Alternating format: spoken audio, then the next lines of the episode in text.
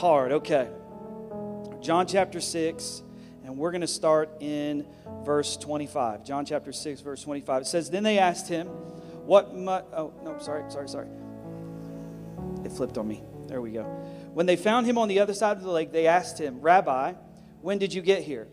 Jesus answered, Very truly, I tell you, you're looking for me, not because you saw the signs I performed, but because you ate the loaves and had your fill, your fill. Now, what had happened in the first part of John chapter 6 is Jesus had been meeting with his disciples, and all of these other people started to gather around Jesus to the point where it was about 5,000 men, the Bible says. So they were looking for a way to feed them. And Philip said, There's no way we could feed them. It cost uh, basically a half year's salary to feed all of these people.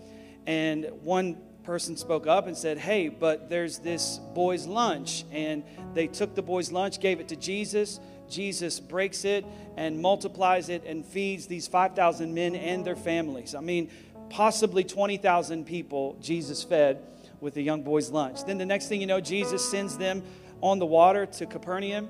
He doesn't go with them, but they kind of get in the middle of the water, and Jesus comes walking on the water, and they see Jesus, and they invite him into the boat because when you see Jesus walking on water and you're in a boat, you ask Jesus to come in your boat. And, and so they've kind of come to this point where they're in Capernaum, Jesus is with them, and these people who had been fed by Jesus are trying to find Jesus. They've been looking for Jesus. And it gets to this point, and they say this They say, Jesus, how'd you get here? Jesus says, I, I tell you, truly, you're looking for me but not because you saw the signs I performed, but because you ate the loaves and had your fill. Do not work for food that spoils, but for food that endures to eternal life. Isn't it amazing when you ask God a question, He gives you an answer you weren't asking? I wasn't asking you anything about all of this stuff you're saying right now. I was just asking How'd you get here?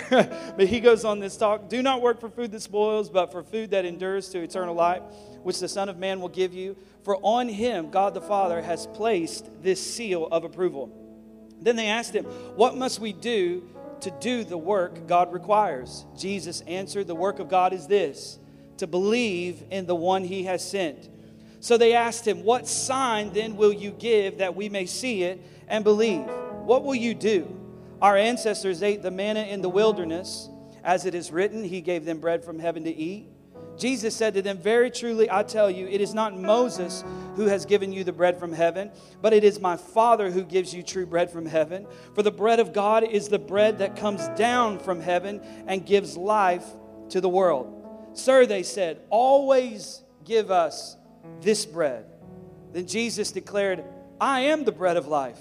Whoever comes to me will never go hungry, and whoever believes in me will never be thirsty. Are you thankful that Jesus is the bread of life? He's the bread of life. So, Father, we thank you for these few moments we have. I pray that we would hear a word from you that would challenge us, encourage us, and change us for your glory. In Jesus' name. And everybody said, Amen. Amen. In John chapter 5, or chapter 6, verse 25 and 26, they've asked Jesus a question. Jesus begins to answer, and Jesus' answer is very unique. Matter of fact, Jesus doesn't necessarily even answer their question. They said, How did you get here? Jesus doesn't even answer the question. Because what Jesus is trying to do sometimes when he forces situations in your life that cause you to ask questions, Jesus realizes that we don't usually ask the right question. And so they're asking him how he got here, and he begins to go into what they what they really need. Aren't you thankful that God doesn't just he, he doesn't throw at you what you want, but he actually is a God who gives you what you need. I'm thankful for that. And so God knows in this situation what they need to hear. And so he begins to say this. He says, Most assuredly, I say to you, you do not, you seek me, but you're not seeking me because of the signs, but because you ate of the loaves and were filled. What Jesus is saying is just like us, many times we become, just like they were, fixated on the product of Jesus and not the person of Jesus. They were trying to find Jesus, not to just be with Jesus, but to get some more bread. And I would say to you, there are a few people, maybe even in this room today, that are not here just to be with Jesus. They're here because of the product of Jesus. They're here because maybe Jesus will give me something. Maybe if I go to church, Jesus will give me something. Maybe if I go to church, I'll find my soulmate. Maybe if I go to church, Jesus will bless me. Maybe if I go to church, Jesus will feed me. Maybe if I go to church, God will do something for me. But God isn't really interested in just people who follow Him for the sake of what He can do. God is interested in people who follow Him for just who He is. Jesus is saying, Don't follow me because I made your, your tummy full. Follow me because I filled your soul. Don't just follow me because I can do something about your finances. Follow me because before I ever do something about your finances, you just love me and want to be with me. I wonder if I'm in a church this morning that loves Jesus just because you love Jesus, not because of the product of Jesus, but because of who Jesus is. And so, he turns and he says, Hey, hey, hey, it's, it's okay that you followed me over here, but what you need is not more bread. What you need is the bread of life. What you need is something that will really satisfy the greatest longing and desire of your soul. So Jesus didn't just come into the world to give us bread, Jesus came into the world to be our bread, to be our bread. And this whole situation lines up with something that happened in Exodus. They refer back to a scripture in Exodus, Exodus chapter 16, where Moses is with the people and they've cried out for food and God has responded and God is going to meet their need. He said, I'm going to give you quail and I'm going to give you bread from heaven. And God begins to meet their needs. And so they refer to it. And then Jesus refers to it and he says, I am the bread of life. And today I want to talk to you about what it looks like when God gives you bread.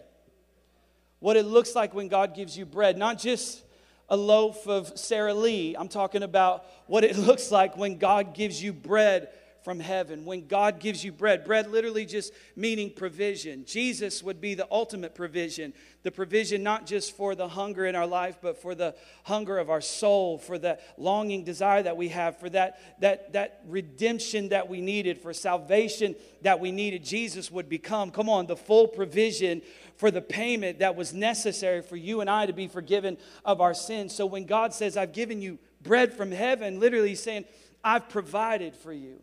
And in Exodus chapter 16, verses 13 through 15, we see as God begins to give them bread from heaven and what that looks like, what it looks like when God gives us bread from heaven. Exodus chapter 16, verse 13 says, So it was that quails came up at evening and covered the camp.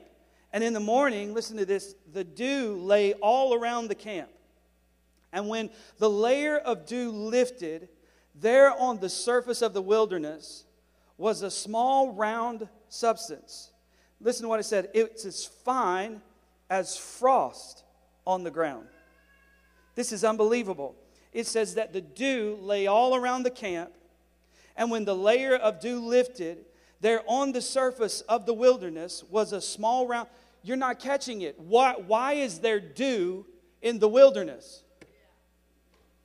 He says there's a dew, so supernaturally, God is going to cause a wilderness area to be saturated with water.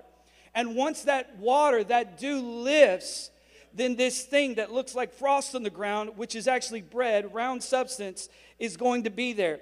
And when you look at scripture, water or dew is a type and shadow of the Holy Spirit. Because what God is saying in this moment, God is saying to us, is that the bread follows the dew. In other words, you only get the bread after you experience His presence. Some people are like, why do you guys sing songs and then preach? Why don't you preach and then sing songs? I, you can do it. I go into classroom settings and I teach God's word very often without any type of music before.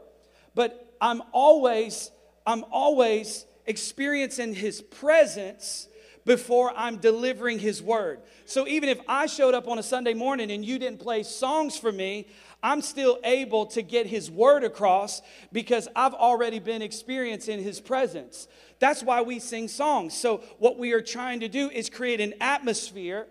We're, try- we're trying to create the dew so that when the dew comes and the dew is lifted, the word of God is revealed because you only get the bread after the dew. You only get the bread after the dew. The Holy Spirit is the harbinger of Jesus. And that word harbinger is, is I, I looked it up. It's not in my, It's not just like I just don't pull that out. I'm not talking to somebody, yeah, the Holy Spirit is the harbinger of Jesus. Actually, I was looking up the word herald, and when I looked up the word herald, the synonym for a synonym for herald was harbinger. And the word harbinger is amazing because this is what the har- harbinger means. It means a person that announces the approach of another. So the Holy Spirit is the harbinger of Jesus. The Holy Spirit is constantly announcing that the presence of Jesus is on its way. You got to hear me because this is all throughout Scripture. This is why we so desperately need His presence. This is why you should never go to a church that you don't feel the presence of God in. I don't care how good of a speaker the person is. If you don't feel the presence, run in the other direction because the word only follows the presence. You only get the bread after the dew comes. Come on, you got to hear me. And it's all through Scripture, it's even in Genesis. Genesis 1, in the beginning, God created the heavens and the earth. The earth was without form and void, and darkness was on the face of the deep. And th- listen what happens. The Spirit of God was hovering over the waters. And then the Bible says, and then God said, Jesus is the voice of God. His word said, let there be light. So notice, the Spirit hovers before the word is spoken. You got, you got to understand that there is, a, there is an order to this thing. That's why when you really need a word from God, you don't just go in your Bible and just, just open it up and, man, I need a word from God, you know, point me to a scripture. No, get in his presence. Get in his presence. And how do I get in his presence? I enter his presence with thanksgiving and I enter his courts with praise. How do I get before God? I tell him I'm thankful for what he's done and then I praise him. I just tell him how amazing he is. I tell him how awesome he is. He invites me into his presence, and in his presence is everything I need. There's joy there, there's a word there, there's healing there, there's deliverance there. What we've done is we've been trying to get the word without his presence. And so what happens is we get a form of godliness that has no power. And God is saying, if my church wants the power that's associated with my word, you got to get back to my presence. You can't get upset if we go 45 minutes in worship. You can't get upset if we sing five songs instead of three songs. You can't get upset if we just go a little bit longer. You can't get all upset if somebody goes to running in the presence of Jesus. You can't get upset if somebody lifts their voice and shouts a little bit. You can't get upset if somebody acts like God is in the building. And that's what I'm after this morning. And that's why the enemy was fighting me so hard in first service, because he knew I was after something that it's not that this church has been missing, it's that this church is almost willing at some points to walk away from because we've got talented singers, we've got talented worship musicians, you got a talented preacher. Come on, somebody. And what happens is listen, we could do church without his presence on the talent of people. But I didn't come this morning because I want to see somebody's talent. I came today because I want to experience the presence of Jesus. I didn't come to watch somebody do some fancy lick on a guitar. I came because I want to experience the presence of God that really changes me and really changes you. That's why I'm here. That's why I'm here.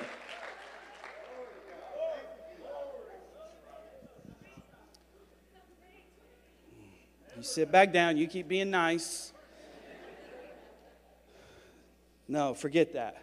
Forget cute in church anymore. Forget nice in church anymore. Forget make sure my hair stays in place anymore. I'm I I was I was in I had an encounter with God this weekend. I don't know if you can tell. And I I, I was in this encounter with the Lord, and I was saying, I, God was urgently, urgently putting this burden on my life to go after Him like never before. Not in the sense that I was going after Him to get something, but in the sense that I was going after Him because time is short. And there is not a lot of life to really go hard after God there is just not a lot of, we just don't have enough time left. Some of us aren't promised very long. Some of us might not make it to next week. Some of us might not be here next year. Some people in this room, this might be the last service they ever attend. attend. And I told our staff, I tell our staff all the time listen, there is somebody coming this weekend whose life is on the line. And when your life is on the line, you come in with an urgency and an expectancy. But sometimes we become so casual with God's presence that we just come in. I don't need anything this week, so I'll half heartedly worship, I'll half heartedly listen. And no wonder you're getting a half hearted life because the Bible says, Cursed is the man who does the work of the Lord half heartedly. God doesn't curse you, you curse yourself by not putting the effort in. And if you want something from God, you got to come expecting God to do something.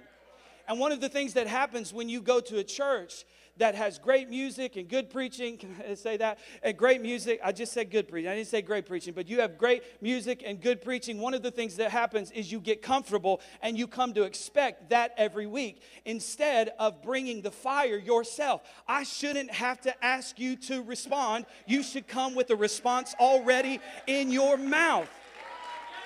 I shouldn't have to light a fire. You should come to church on fire. The, the level of the presence of God we experience on a Sunday, it's not up to the worship team and it's not up to me, it's up to you. It's really up to you because when we come together, we are experiencing the collection of all of our relationships with God. And if there's a fire over here and there's a fire over here, then sometimes those fires are just burning on their own. But if everybody comes in on fire and your fire hits my fire and their fire, and then this place explodes, they, I, was, I was told after first service, I was told that sometimes in a fire, the conditions get right, so right that literally without any kind of, uh, uh, what would you call it, uh, accelerant, without any accelerant, the fire just blows up. The moisture, the all of it, all of it gets it's a weird word. The it all comes together and all of these things, I don't know. I'm not a fireman. I'm just saying that what happens is these fires come together and the conditions get right. And the fire just explodes.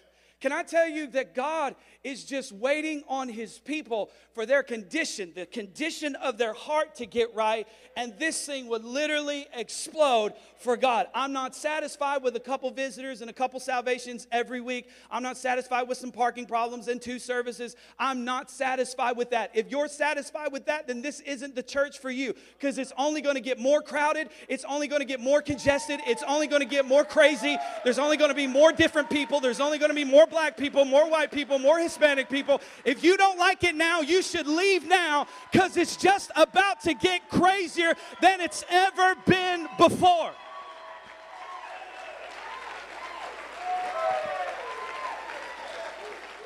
All right. Bless him. Bless him, Lord. Bless him, Lord. Bless him. Bless him, Lord. So the dew, it's a type of the Holy Spirit the, the, the Spirit of God is already, always declaring the presence of Jesus. He's a forerunner for Jesus. John the Baptist, full of the Spirit of God, got full of the Spirit, baptized in the Holy Ghost in the womb of his mom. Elizabeth, she met Mary, and they were both pregnant, and the Bible says that the baby in Elizabeth's womb leaped, got filled with the Holy Ghost, and leaped. I'm telling you, if you got the Holy Ghost, you can't just stand still. Even a baby knows I got to respond when the Holy Spirit touches me. Mature Christians, I feel, I feel Jesus. I feel Jesus. Isn't he nice? Isn't Jesus so nice? He just okay. I got I got to move on. Got to move on. Jesus, John 15, 26, he said, When the advocate comes, the Holy Spirit, he says, Whom I will send to you from the Father, the Spirit of truth who goes back out from the Father, he will testify of me. So the Holy Spirit will constantly be preparing, be shouting, be declaring, Jesus is coming. Jesus is coming. Jesus is coming.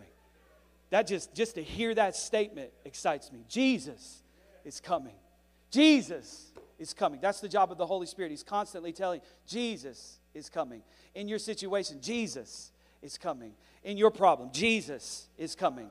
Jesus, He is the seal, He is the guarantor, He is, he, he, he, is, he is the idea that whatever God promised, He will bring it to pass. The Holy Spirit is constantly saying, Jesus is coming. Even when it doesn't seem like it's going to turn around, you got to know Jesus is coming. That's the Holy Spirit. The Holy Spirit, the Bible tells us, is the, is the person in us who causes us to even cry out, Abba, Father. It's the part of us, it's the God in us that tells us we are the children of God.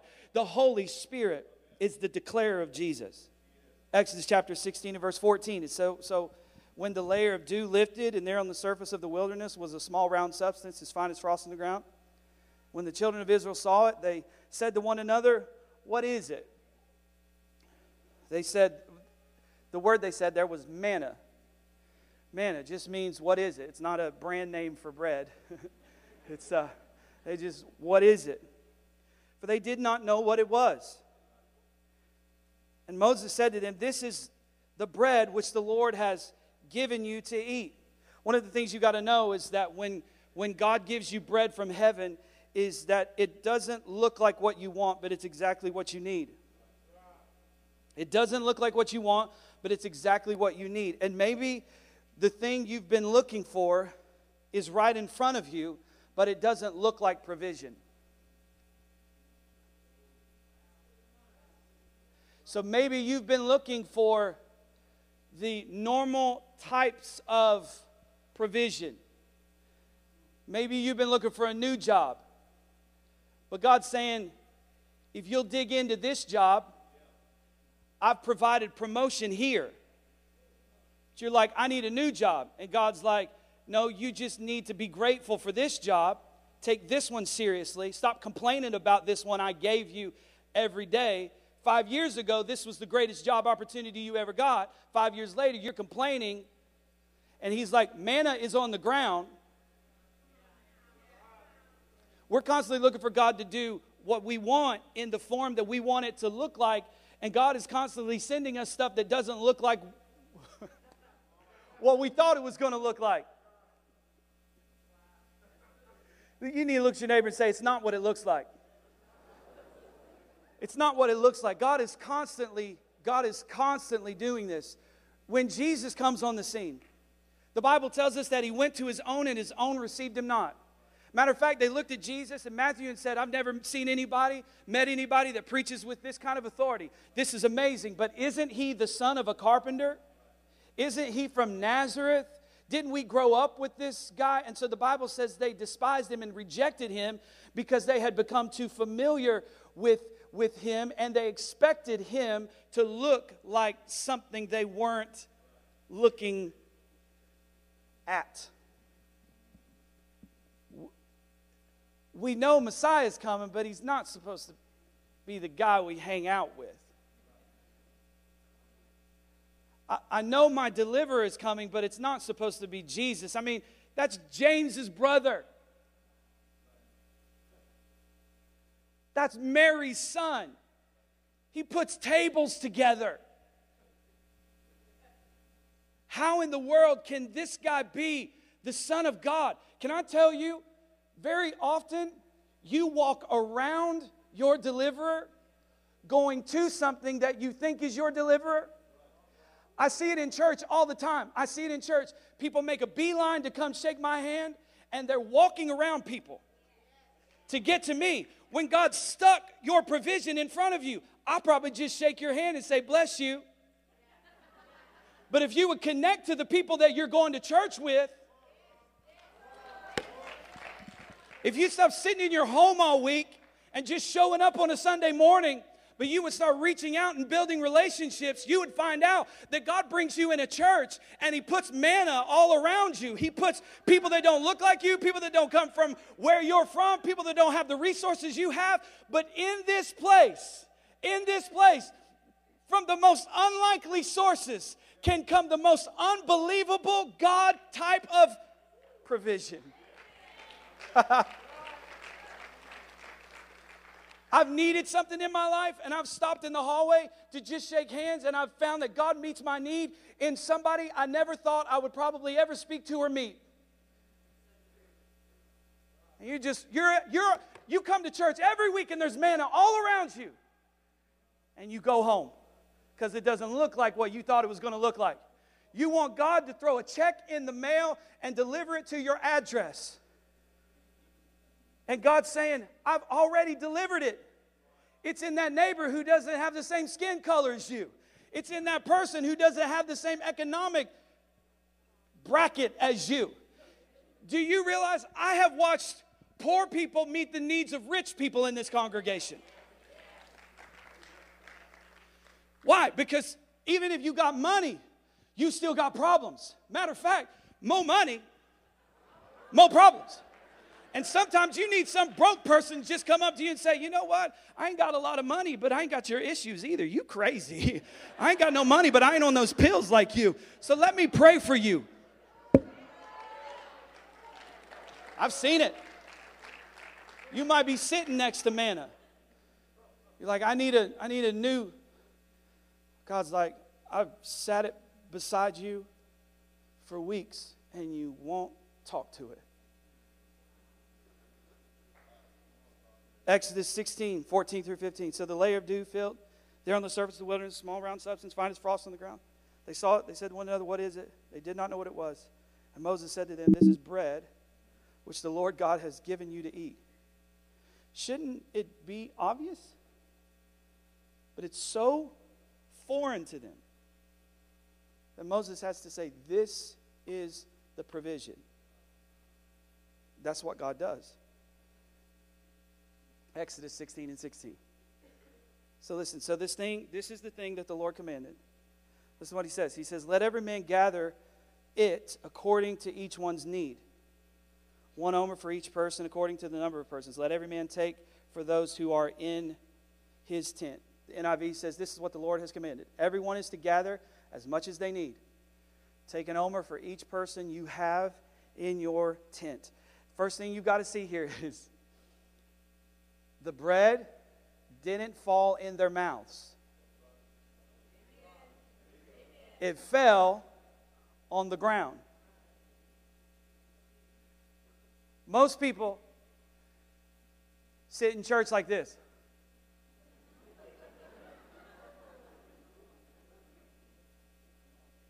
And some people listening to me through the through the, the website right now, they're sitting on their couch like this. And I'm throwing bread out. God says it's not going to land in your mouth, it's going to land on the ground. So he says everyone is to gather as much as they need. Most people they they get mad because they think God's doing something for someone else that he's not doing for them. Can I tell you, it's not that God isn't blessing you, it's that you're not gathering. It's not that rain isn't falling. It's not that God isn't pouring out blessing. It's that you're not gathering. Some people, when it rains, they go and build a well. Some people, when it rains, they go take a cup outside. Who do you think is going to have more water and more water long term? It's the person who builds the well because you gather according to what you need.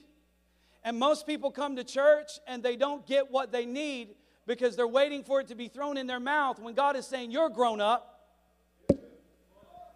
You need to get on the ground and pick up what I've put on the ground for you. It's going to take a little bit of effort. You say, I thought the Bible was against effort. Where'd you hear that from? The Bible said we're not work, we don't do work for salvation, but it goes on to tell us that once we have been saved, there is a faith that is without works that is dead. In other words, if faith doesn't work, it's dead. And a faith that doesn't work won't work. Like the Bible says, uh, but I thought Jesus, He would supply all my needs according to His riches and glory. But the Bible also says if you don't work, you don't eat. Stop pulling scripture out of context to build an image of God that you want Him to be in your own mind, where He's some Santa Claus, He's some cosmic Santa Claus who you just write a wish list to and you throw it up there. Where's my stuff, God? He's like, I gave you Jesus. I gave you the Holy Spirit. Now get to work. You won't gather it. I'm pouring it out. You won't gather it. I, I, I'm just, I'm, I'm just, I'm over my finances. God won't do anything my, with my finances. He won't bless me. I'm, are you tithing? Then you're not gathering. That's hard. That's hard. And that's not legalism because you can, you can go to heaven and never tithe in your life. But if you want to participate and get connected to the financial outpouring that God has for your life, you've got to give. You can't declare, I'm going to reap a harvest on a field I've never sown a seed in. And God said, if you want the windows to be open, I'm, I'm ready. I've got the blessing. It's not about whether or not I have the blessing. It's whether or not will you will you gather what I send? God, I need a new house. Well, that's nice, but why aren't you serving in my house? Just like you promised David, if you'll build my house, I'll make sure that your house is built. Uh, God just said, Amen, Robbie, with that. He said, Amen. Amen. Hmm. So it's not that God isn't blessing, it's that you're not gathering. You ha- and again, you have to leave the tent to get the bread.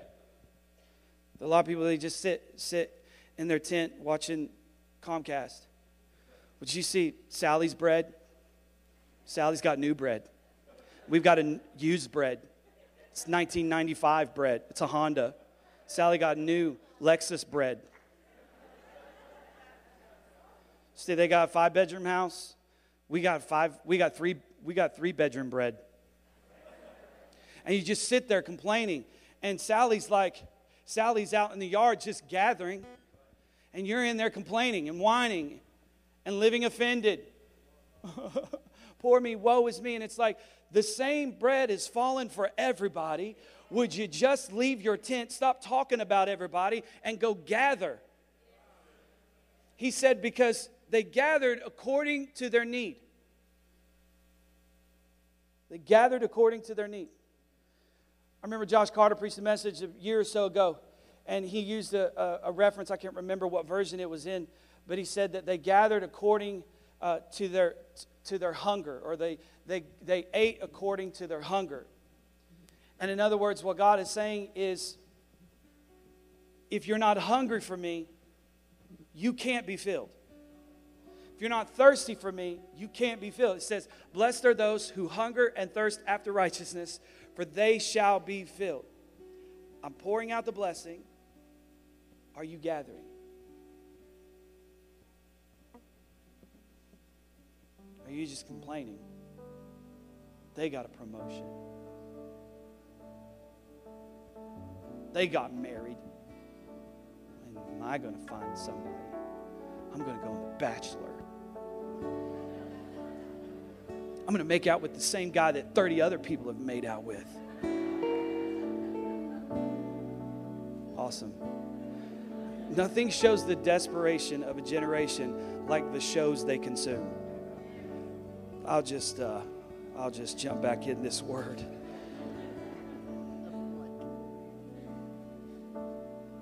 Hmm. Exodus 16, 19 through 21. Moses said, Let no one leave any of it till the morning. Notwithstanding, they did not heed Moses, but some of them left part of it until the morning, and it bred worms and it stank. I'm like, God, I didn't know you're from the hood. He says, stank. I love that. Wow. Put some stank on it. I mean, stank face, you know, and it stank. you got to read the Bible like that. It's fun. And Moses was angry with him, so they gathered it every morning, every man according to his need. When the sun became hot, it melted. It didn't fall in their mouths. It didn't look like what they wanted it to look like. And it was daily. It was daily. Matthew, Jesus says, when he's teaching them to pray, Give us this day our daily bread. Some folks in here, even myself, there were moments in my life where I've had major God encounters. And I love those moments. But if I get if I stay in those moments, then I'll rot. And I'll stink. My faith will look nasty. Will. It'll just get old, it'll get stale. It'll get crumbling. But in order for me to stay fresh, I have to eat fresh what God is doing and sending every day into my life. That's why we have to follow Jesus daily. If you're really going to follow Jesus, you have to follow him daily. It cannot be this I'll go to church on Sundays and I'll get fired up. No, you got to follow the Lord daily. You have to be able to experience God on Tuesday night at 11:30 p.m. when all hell is breaking loose in your life, just like you can on a Sunday morning when the songs are being played and the people are around. You have to be able to encounter God on Tuesday night just as well as you can on Tuesday morning, and you can because He gives you daily bread. He gives you exactly what you need for that day. But if you don't ask Him for it, and you just think, I'll just, I'm good today. I don't need to pray, read my Bible. I'll just kind of continue on what happened Sunday. Then no wonder you come to church drained all the time. No wonder you want to give up all the time because you're eating old bread, and old bread will kill you. I mean, you've had some old bread, and you pulled it out, and you started to make a sandwich, and you were like, you saw that stuff on it, mold, and you're like, nope man, we make sandwiches with old moves of God every day. Back in 85, God was really moving. Woo. You remember back in the 90s when God was doing, the revival was being poured out in Toronto. It swept the East Coast and Brownsville happened. People were like, man, I miss, I miss Brownsville, man. I miss, I miss the good old days. I miss when God was really doing something. Miss when God's presence was really moving in the church. I miss Calvary when they had that cross up on the wall. You know, those were the good old days at Calvary Church. I miss it when they wore suits on Sunday. There's just something special about those suits. Can I say something to you? God doesn't anoint stuff, He anoints people.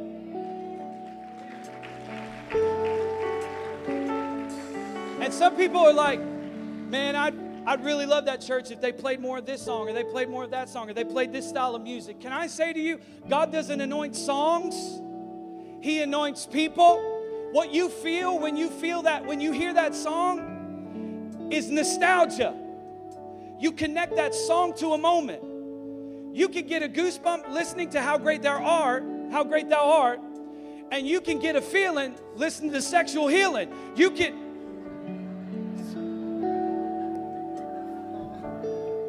because it brings back a memory. But don't confuse a memory and nostalgia with the anointing.